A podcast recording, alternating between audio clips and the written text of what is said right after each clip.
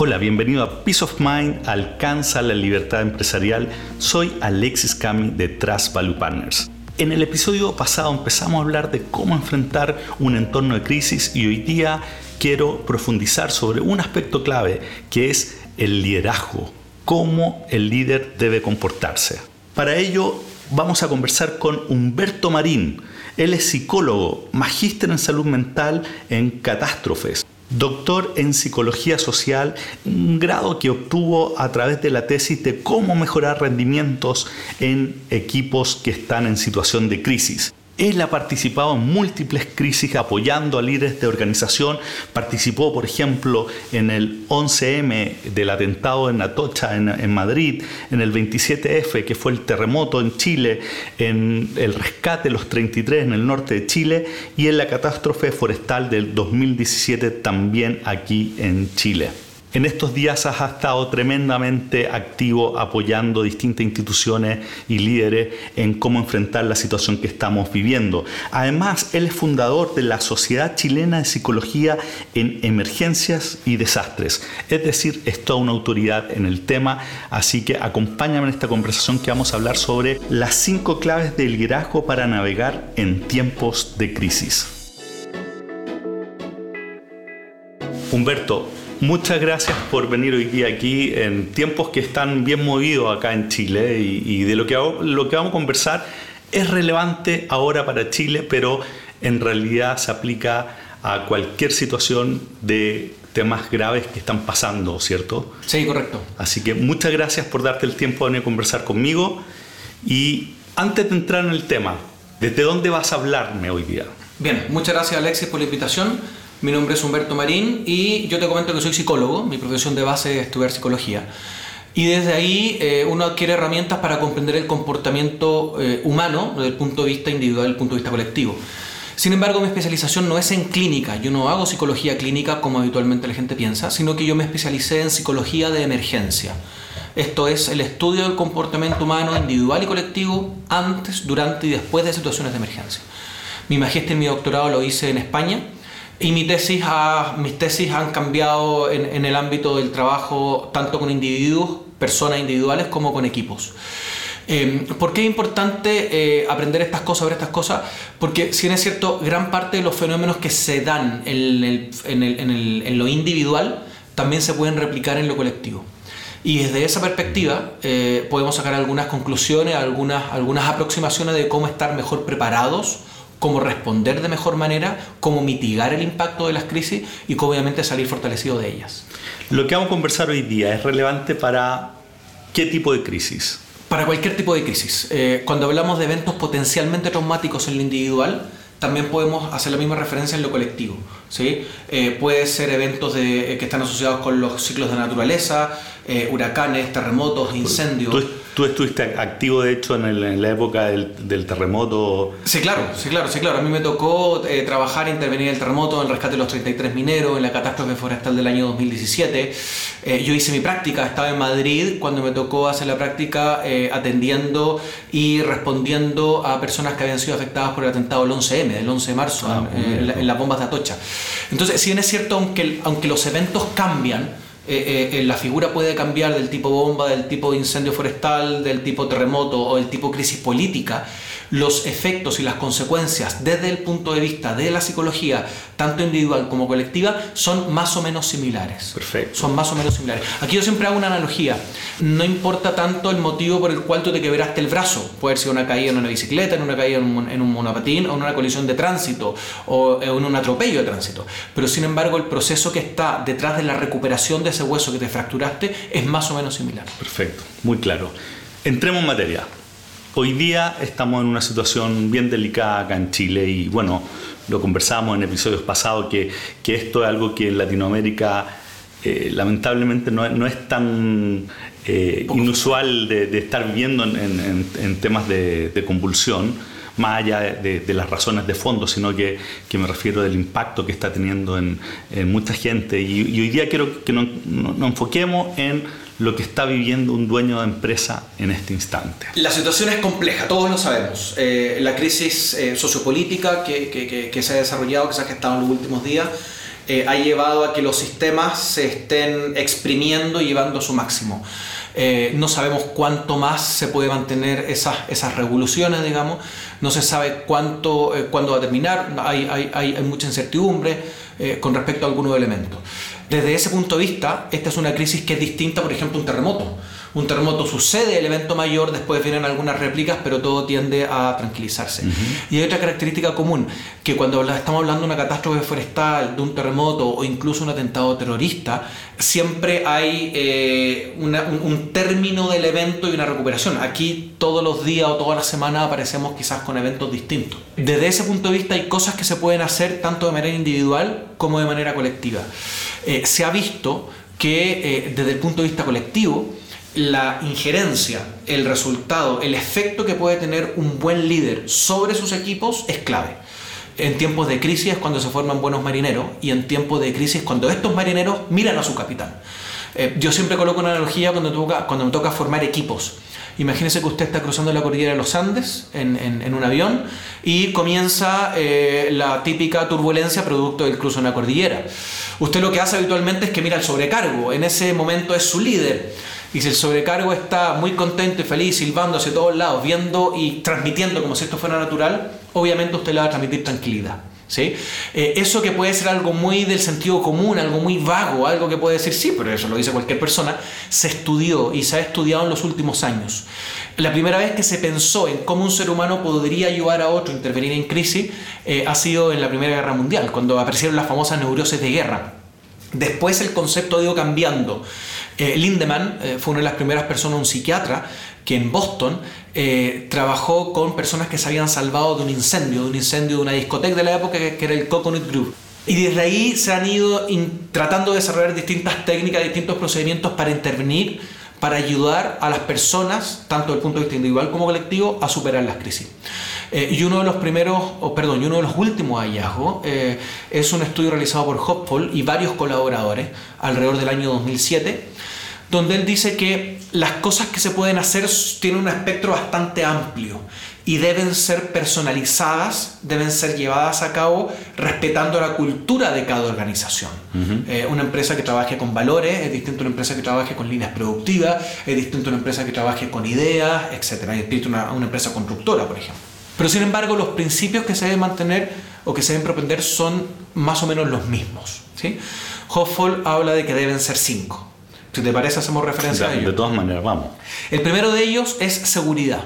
El líder, tanto a nivel de dueño de empresa, a nivel de gerencia, a nivel incluso de jefatura, eh, debe ser capaz de comunicar y mantener a su equipo seguro.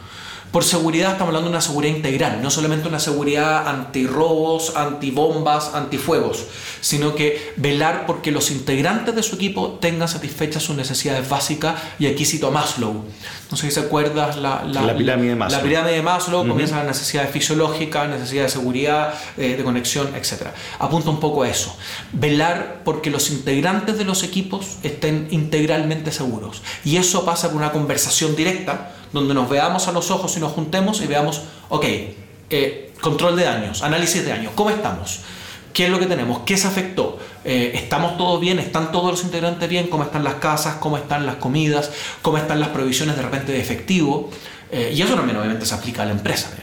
¿Cómo está la caja, por ejemplo? Pero ¿qué pasa cuando hoy, hoy de hecho escuchaba un, un, empresario me, me, ponía el audio que, que había recibido de una jefa de local ¿ah? y, angustiadísima hablaba con, lo mandaba diciendo, viene una turba que está tratando de entrar al, centro comercial. ¿Qué hace en una situación como esa? Eso obviamente es, una, eso es un atentado directo contra la seguridad, en este caso la seguridad personal, la seguridad de ella y de su equipo. Eh, es difícil tener respuestas absolutas, pero sí la recomendación es sacar a esa persona, cerrar ese sistema, sacar a ese sistema de... No exponer. no exponerlo. ¿sí? Eh, a mí me han preguntado ahora, eh, producto de esta crisis, porque yo también soy instructor de primeros auxilios psicológicos, eh, y me han dicho qué tan bueno es proveer primeros auxilios psicológicos en una marcha o en una situación de crisis, por ejemplo, en el incendio mismo, en la batalla mismo, así como lo puede hacer la Cruz Roja con primeros auxilios físicos. La recomendación es sacar a esa, a esa persona eh, rápidamente del sistema porque eso atenta directamente contra la seguridad. Y ahí lo que estamos diciendo es que, que esto es un cuidado de la persona y de la organización porque si, si se siente que, que se está exponiendo físicamente o en el, o en el contexto que sea, eh, se genera entonces una, una, sensación de debilidad, me imagino, dentro de la organización que, que, hace que todo sea mucho más grave. Correcto, correcto, tal cual. Lo que pasa desde el punto de vista, si yo voy en contra de la seguridad, si yo violo la seguridad, si yo no propendo seguridad, lo que sucede es que las personas, tanto de manera individual como en equipo, se comienzan a alterar. Claro. De manera individual comienza a subir la adrenalina, ¿sí? una serie de neurotransmisores, que eso afecta la forma y la toma de decisiones que tenemos nosotros. Una toma de decisiones con la cabeza fría es totalmente distinta a una toma de decisiones que puedo tener con adrenalina alta. Entonces ya la toma de decisiones va a verse eh, alterada de manera importante. Y del punto de vista del equipo, cuando yo vulnero la, seguridad, comienza a existir mucha incertidumbre. ¿Qué es la incertidumbre? Eh, churra, yo no sé si van a ir a saquear hoy día, mañana, porque hoy día nos salvamos, pero puede que mañana no.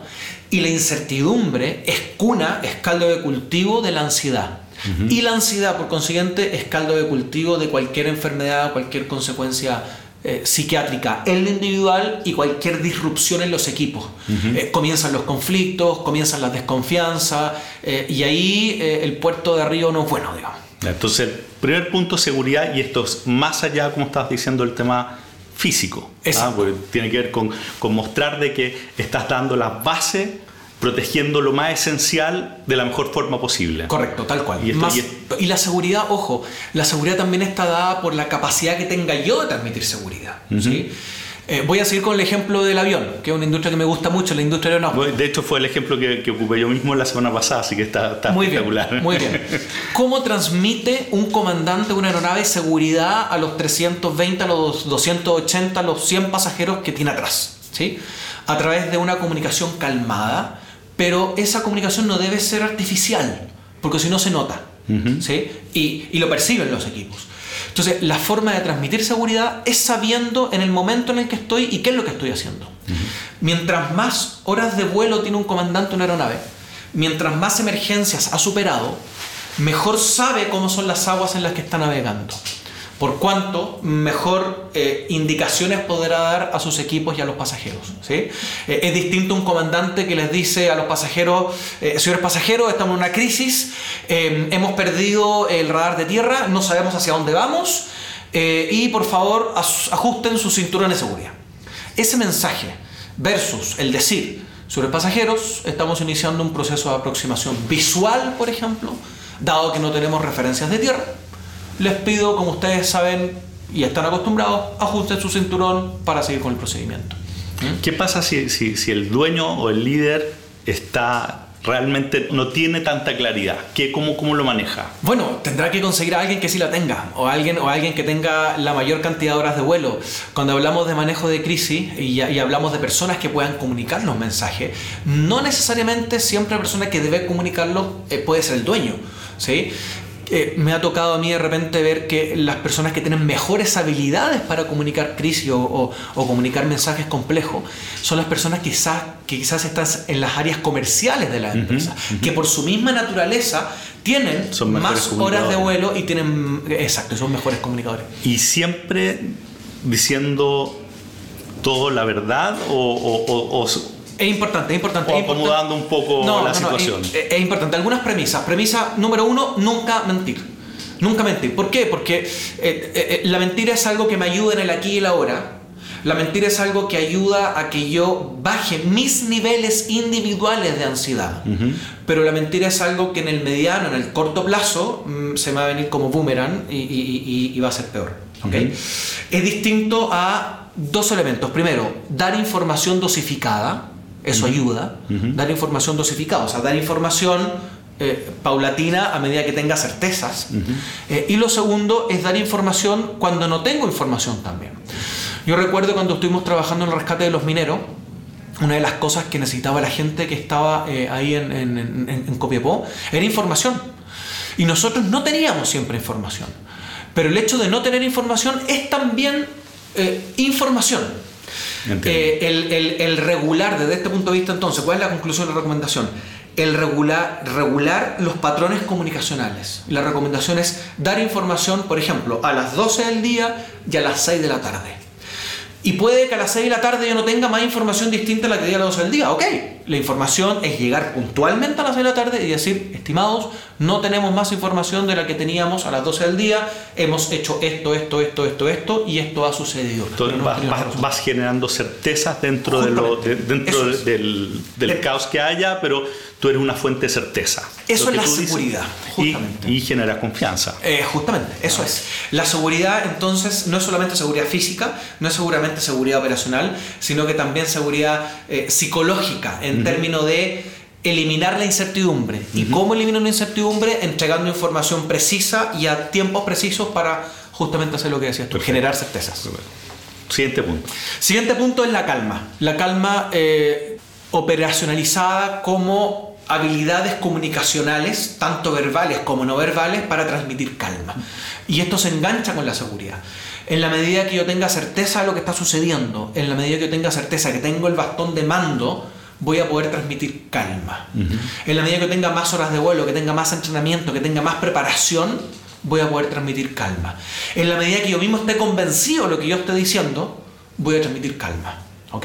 Ojo con la, eh, con, la, calma transmitida desde el punto de vista verbal y no verbal. Ojo con las comunicaciones, con el manejo de los silencios, con el manejo de los espacios. Cuando yo hablo más calmado, más lento, puedo transmitir más, calma, que si lo hago más apresurado, como yo habitualmente suelo, suelo hablarlo, porque me motivan estos temas. Tercero es la auto y heteroeficacia. Habitualmente las personas que trabajan o que se ven afectadas por contextos de crisis eh, no saben o no son capaces de identificar cuáles son los recursos que tienen a la mano. Nosotros como seres humanos, tanto desde el punto de vista individual como, como, como equipos, empresas, organizaciones, hay muchos recursos que están a la mano y no siempre los recordamos. Eh, yo cuando me toca formar equipos en estos ámbitos, yo siempre les digo, ¿cuántas veces ustedes han conversado acerca de una crisis con un ser querido, con un amigo, con otro colega, con otro dueño de empresa, con el amigo de la empresa al frente, tiempo que ha pasado la crisis, y este colega le ha dicho, bueno, ¿y por qué no me llamaste? ¿Por qué no me avisaste? Fíjate, yo tenía esto mismo y podríamos haber hecho eh, un, match. Yo te podría haber dado esto, tú me podrías haber dado esto otro, ¿sí?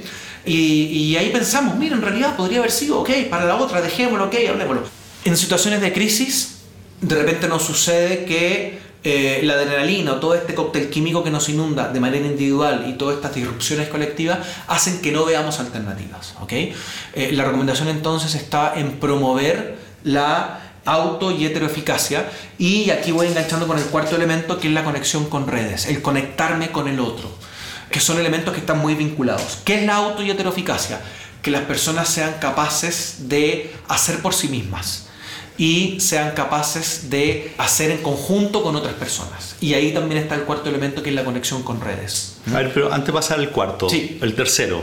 Auto y un poquito, más, un poquito más práctico, pensando de nuevo en dueño de empresa mediana, la situación que está viviendo hoy día, que no tiene claro qué es lo que va a pasar. De hecho, de hecho hay muchos que están pensando, bueno, quizás van a que cerrar la empresa, están haciendo cálculos de qué significa, están, viendo cuánto tiempo van a, van, a, van a poder durar en operaciones si esto continúa, qué tienen que hacer en este punto. En ese contexto, en lo concreto, la autoeficacia estaría relacionada con escuchar un poco a sus equipos. ¿sí? Eh, tener un poco el bastón de mando, pero eh, escuchar, ver qué es lo que puede hacer el equipo, ¿Cuál es la, cuáles son las soluciones que pueden tener los equipos. Pero, por ejemplo, ¿tú, tú serías partidario de que hablen abiertamente de la situación con, con su equipo? Quizás no con todos, pero, pero, obviamente tienen gente de confianza. Deben tener en alguna oportunidad consejeros. Esto tiene que ver con construir el plan de crisis o el plan de contingencia de cómo enfrentar lo que se está, lo que se está viviendo. ¿no? Correcto, correcto. Y con escuchar sus opiniones y con tomar sus ideas y con hacer que su equipo se sienta eficaz.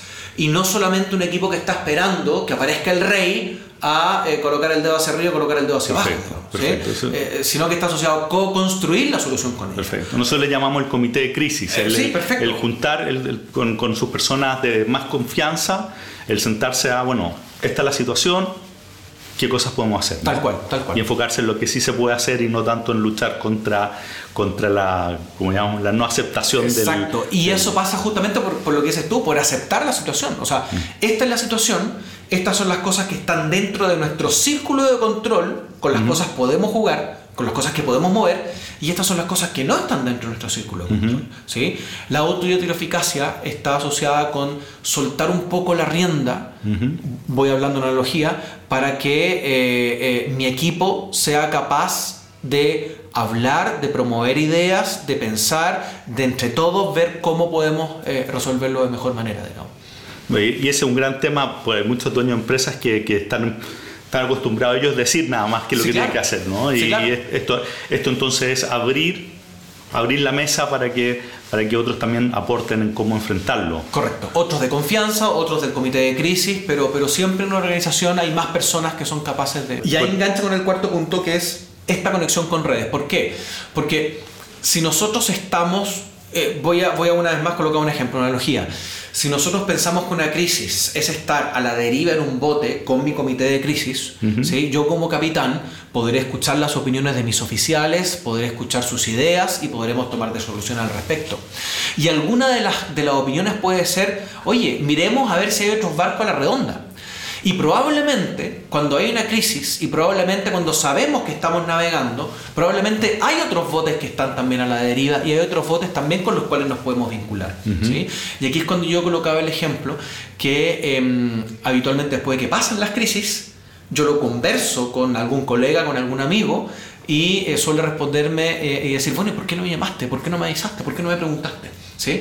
Desde ahí está como, como una estrategia activa el buscar, el, salir con los binoculares a ver cuáles son las redes, cuáles son los vínculos, cuáles son las oportunidades que tenemos a nivel nacional, en el ámbito regional, eh, en, Latinoamérica, o incluso en el mundo que nos pueden apoyar o con las cuales podemos hacer match para estas situaciones. Justamente hoy día me mostraba un empresario que que tiene un chat con, con otra gente que está viviendo también tiempos y momentos muy difíciles y me decía que lo que le estaba pasando es que se angustiaba más con lo que estaba leyendo. Entonces, ¿cómo, cómo haces para que estas redes tengan el efecto positivo y no, y no sea que se vuelva exponencial la angustia? Muy buena pregunta.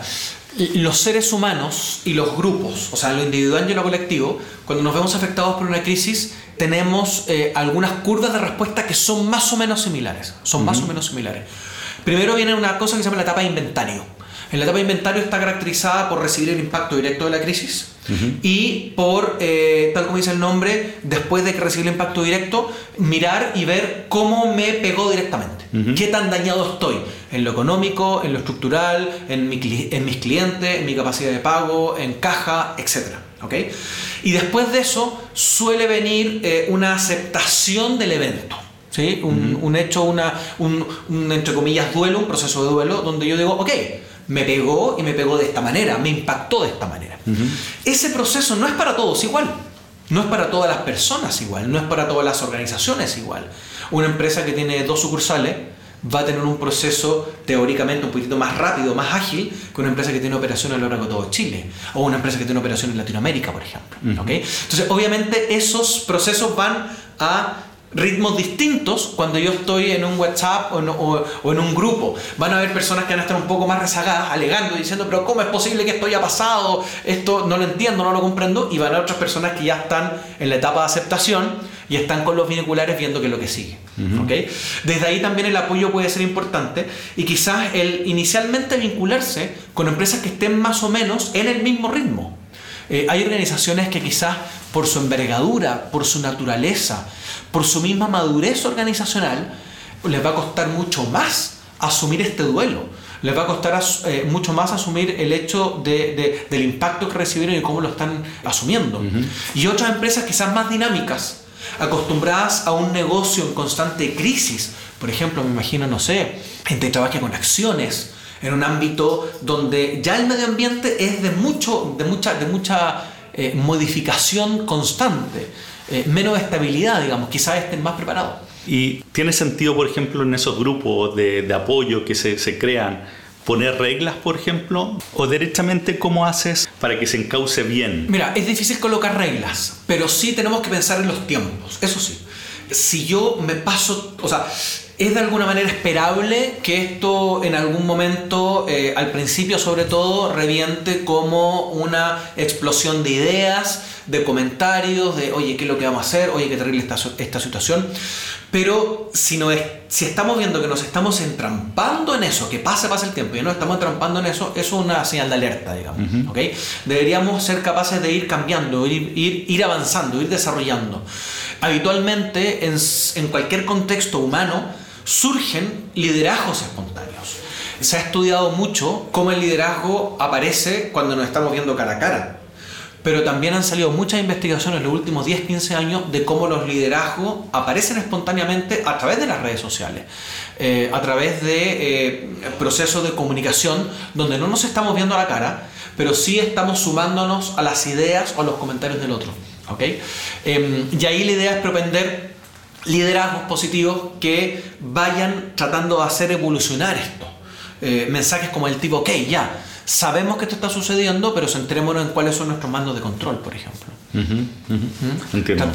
tratar de ir avanzando, tratar de ir eh, eh, desarrollando la idea y tampoco no tener miedo a generar pequeños grupos.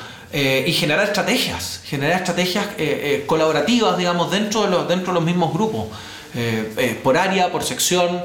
Y también cuando yo veo que quizá hay un grupo o, una, sección que está muy entrampada aún en la aceptación, quizás irlo dejando a un lado. Eh, tenemos ritmos distintos.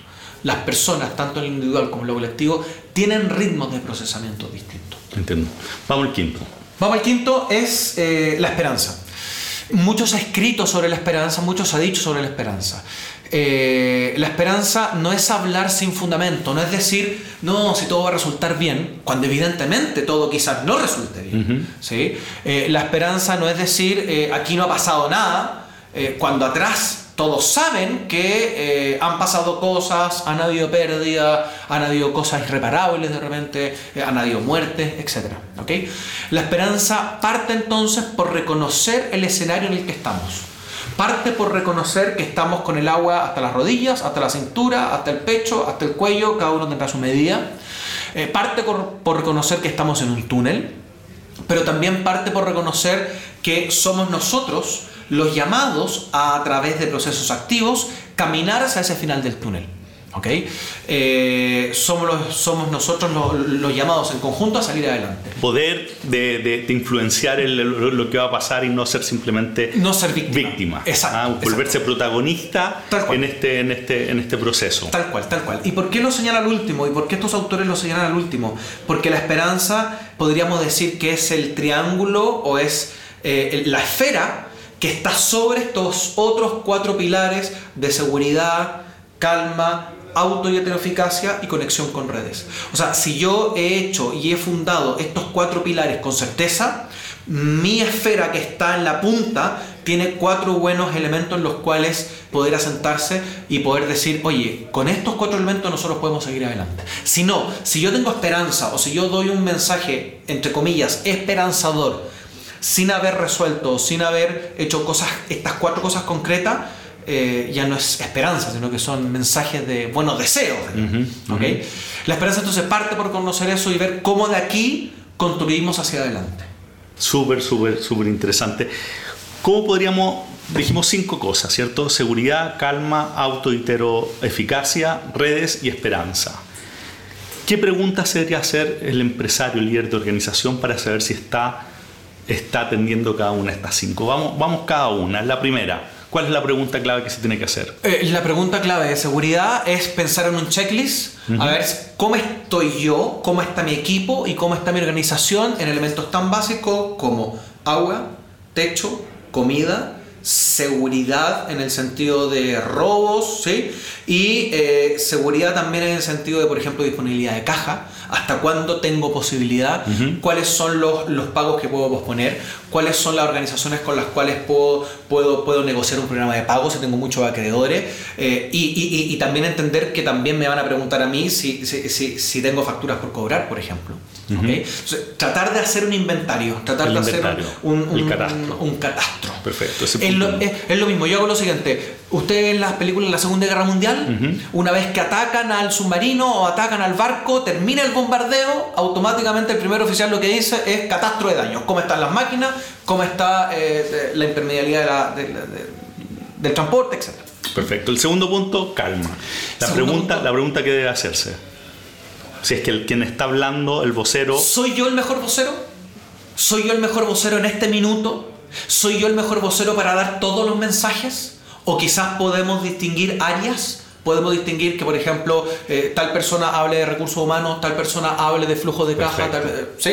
Se- porque la calma está asociada al dominio del tema que tenga también. Perfecto. ¿sí? Mientras más dominio tengo yo de un tema, obviamente más información voy a tener y va a ser más fácil el comunicarlo. perfecto. Para la tercera, ¿cuál es la pregunta que se tiene que hacer? Auto y. Eh, no todos los controles los tengo que mover yo. ¿Quién me puede ayudar a mover otros controles?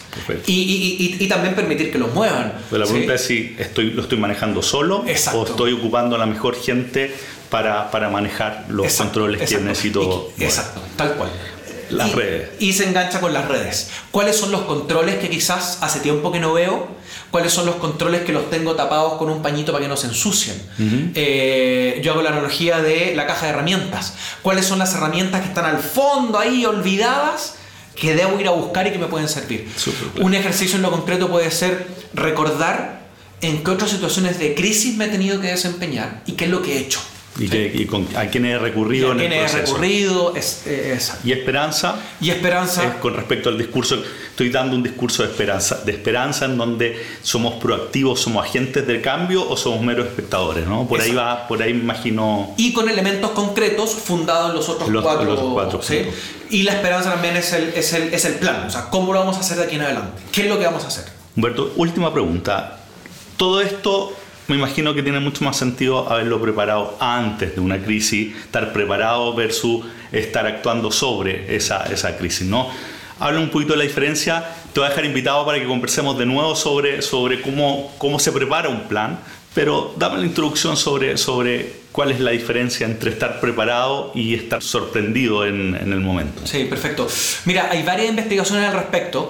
Una de las que más me llama la atención es una realizada en Inglaterra en el año 97, eh, que habla justamente de cuál es el impacto de la preparación de las organizaciones cuando éstas tienen que eh, vivir una crisis. Y el resultado de la investigación que ellos hacen haciendo el seguimiento a las organizaciones es que puede haber hasta un 21% de variación en el precio de la acción determinado tiempo después. Eh, el estar preparado para una crisis no es entonces ahora algo optativo, no es algo electivo, sino que es algo que eh, ayuda a que la organización sea capaz de superar la crisis. ¿Mm? Eh, la preparación es clave. Todo lo que yo haga en términos de planificación, de prevención o de mitigación, que son tres conceptos totalmente distintos, va a ayudar obviamente a mi respuesta. Alguien de ustedes podrá decir y podrá pensar, bueno, hay crisis que no se pueden, o hay eventos que no se pueden evitar. Por ejemplo, no estaba dentro de nuestro ámbito de control como, como, como, empresa evitar lo que está sucediendo ahora. Sí, pero sí está dentro de tu ámbito de control mitigar sus impactos o responder de mejor manera. Hay situaciones donde una mala respuesta en los primeros 12 horas, 24 horas, condena a una organización. Porque no se hizo lo que se tendría que haber hecho o se hizo una cosa distinta, por ejemplo. Eh, siempre nosotros hablamos que esto es un ciclo y que las empresas, las organizaciones que quieran mantenerse en el tiempo, eh, requieren verlo como algo recurrente y una preparación permanente. Incluso hay normas ISO al respecto, eh, eh, que permiten a la empresa, a las organizaciones, acreditarse en un BCP, en un Business Continuity Plan, o sea, un plan de continuidad de negocio. Bueno, de eso vamos a hablar en, el próximo, en un próximo episodio. Y para cerrar, ¿cuál sería tu mensaje de esperanza para, para los líderes y dueños de empresa que hoy día están, la están pasando mal? Mi mensaje de esperanza es, una vez más, fomentar estos cinco elementos, particularmente la seguridad y la calma, en todos los espacios de liderazgo que nosotros tengamos. Si bien es cierto, esta entrevista está circun- circunscrita a un ámbito empresarial, todos nosotros, todos los seres humanos, somos líderes y tenemos, aunque sean muy pequeños espacios, pero tenemos espacios de liderazgo. Tenemos espacios de liderazgo en nuestra familia, en el club de fútbol, en el hobby que hacemos, en el club de amigos, en el WhatsApp de compañeros del colegio, en el WhatsApp de compañeros de la universidad, lo que sea. Ahí tenemos espacios de liderazgo. esos espacios de liderazgo transmitamos seguridad y transmitamos calma. Porque en la medida que transmitimos eso y que logramos colocar paños fríos y logramos bajar esta adrenalina, tanto individual como colectiva, vamos a poder pensar de mejor manera. Una cabeza que está pensando con mucha adrenalina o un colectivo humano que está tomando decisiones con mucha adrenalina no toma buenas decisiones. Muchas gracias.